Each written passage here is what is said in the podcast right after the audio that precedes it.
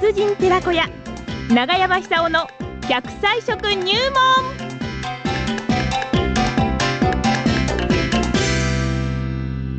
れでは奈良浜出身の食文化史研究家長寿食研究家長山さんさんにお話を伺ってまいりましょう今日の食材は何でしょうかね？長山さんおはようございますおはようございます。元気ですねええどういたしまして。ね秋はねもう食欲の秋で本当にそう美味しですよね。いものがいっぱい出ておりますが、ええ今日は何ですか？今日は牡蠣です。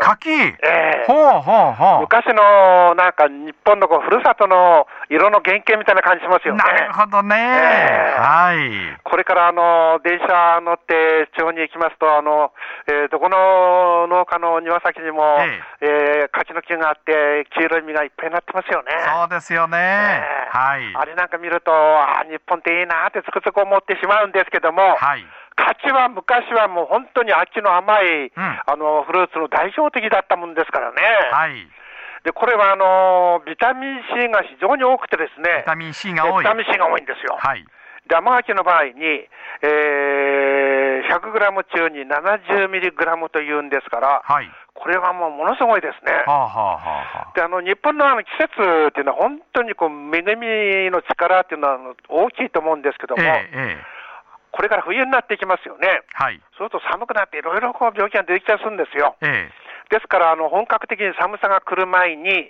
ビタミン C とベータカロテンを取って元気をつけておけってことなんでしょうね、これは。なるほど、ええ。冬に備える秋だということですね。そうですそうです。はい。でそういう視点で見ると、柿はこうまさにですね、えーそういうこの冬備えのフルーツにぴったりかなと。ほう。で昔はあのーどこのうちにも庭先にですね、えー甘柿と渋柿が植わっておりまして、はいえー甘柿はもちろんそのままあのフルーツとして食べるわけですよね。えで甘柿がなくなる頃になったこの渋柿がですねえ、はい。熟してくるわけです。そうですか、ええ。うん。あの熟し柿っていうのこれまたうまいんですよ。ああうまそうだ。ええ。学校から帰ってくるとですはい。ね、えー取ってて、昔あの兄弟が5、6人いましたから、はい。早く食べないと熟し柿がなくなってしまう。さらに油断すると、ヒヨドリが来て食ってしまうんですよ、あれ。なるほどモズとかヒヨドリが来て食ってしまうんですね、あれ。甘いから鳥もわかるんですよねそうなんです。はいだ鳥だってもう獅子になって冬空への栄養を取ってるわけですから、はいそれはこの人間に負けないで食わないとええ冬を越せないと。はいですからこう獅子なわけですよね。しかも人間だって昔は食べ物なんかないわけですから、そうですね身の色変えて食べたんだうまかったですね。なるほどねゼリーみたいなもんですよ。うん今だったらあの熟し柿っていうのは本当にトロトロしてるゼリーなんですけども、はい。冷蔵庫に入れておいたらシャキシャキしてうまいでしょうね。ああなるほど。ちょっとシャーベット状にシャーベット状、してシャーベねま全くシャーベットですね。ああそうかそうか。ええ。で昔はあの種が多くてです大変だったんですけども、ええ。種の周りにうっすらとこう膜みたいなええ食べられる部分あるでしょ、はい。あれがうまいんですよ。つるっとしてね。はい。え えうまく食べないと種ごと喉を通ってしまう。そうそうそうそうそうそう。そう。すると、腹から身が出る、へそから身が出るよなんて言われて、脅かされたんですけど、まあ、そうは言ってもですね、柿というのは、本当ビタミン C の塊みたいなもの、はい、そればっかじゃないですよ、ベータカロテンという、これはあれですよね、あのー、要するに病気の免疫力を強くするだけじゃなくて、肌を守るであるとか、はい、要するにあの紫外線よけみたいなものですよね。なるほどはい。で、これ寒くなると、あのーまあ、空気が乾燥してきますから、ええ。肌も荒れる傾向強くなってくるじゃないですか。そうですね。ええ。はい。であのそういう時って日本でうまくできてると思うんですけども、色の強いフルーツが出てくるんですよね。なるほどね。ええ。ちょっとあの黄色い色素っていうのはベータカロテンですから、ええ。そういう点では非常にこう対応すると。で、あの先週、サンマだったんですけどそうも、ですねサンマってあのえー塩漬けにして、えー保存したりもしますから、はいそうするとあのしょっぱくなってしまいますようね。んで、しょっぱいのはやっぱり昔でも今でも健康に良くないんですよ。はあはあところが、そこにですね、はいほとんどの場合、牡蠣食べるんですよね。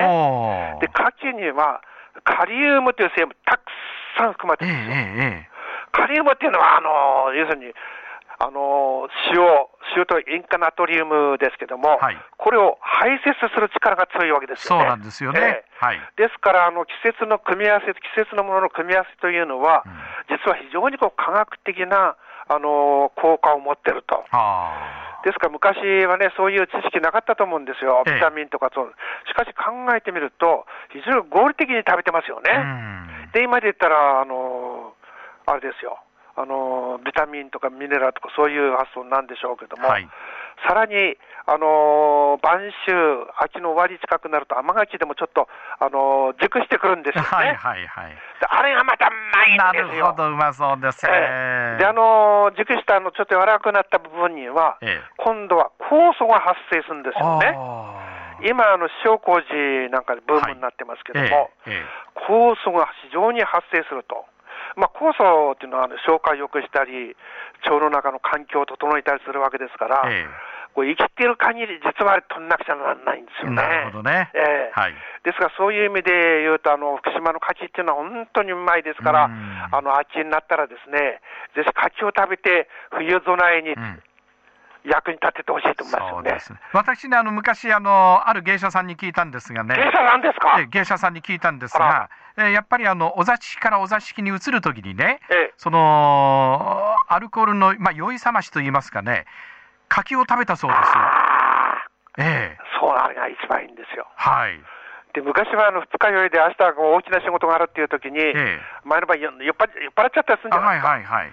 その時には、あのー小さな柿をね、うん。へその上に置いて、うんお帯で締めて寝たそうです。本当ですか？か柿が ええそのアルコールを抜いてくれる。はあ。だって昔、渋柿っていうのは、はい。樽に詰めて焼酎入れたんですよね。そうですよねパラパラっと。そうですそうするとね。脂肪が抜けてうまくなるんですよね。えだから人間の体も樽みたいなもんじゃないですか。なるほど、なるほど。うん、そうですか。昔はおおらかなんですよね、なんでもかんでもそうですね。えーだからストレスなんてほとんどなかったと思うんですよ。うんうんなるほどね。そういうおおらかさっていうのは、あのーもう一回取り戻してほしいって感じしますよね。じゃあ、柿食って大いに笑って、そうですおおらかさを取り戻しましょう。取り戻す。冬に備えて柿食いましょう。柿食いましょう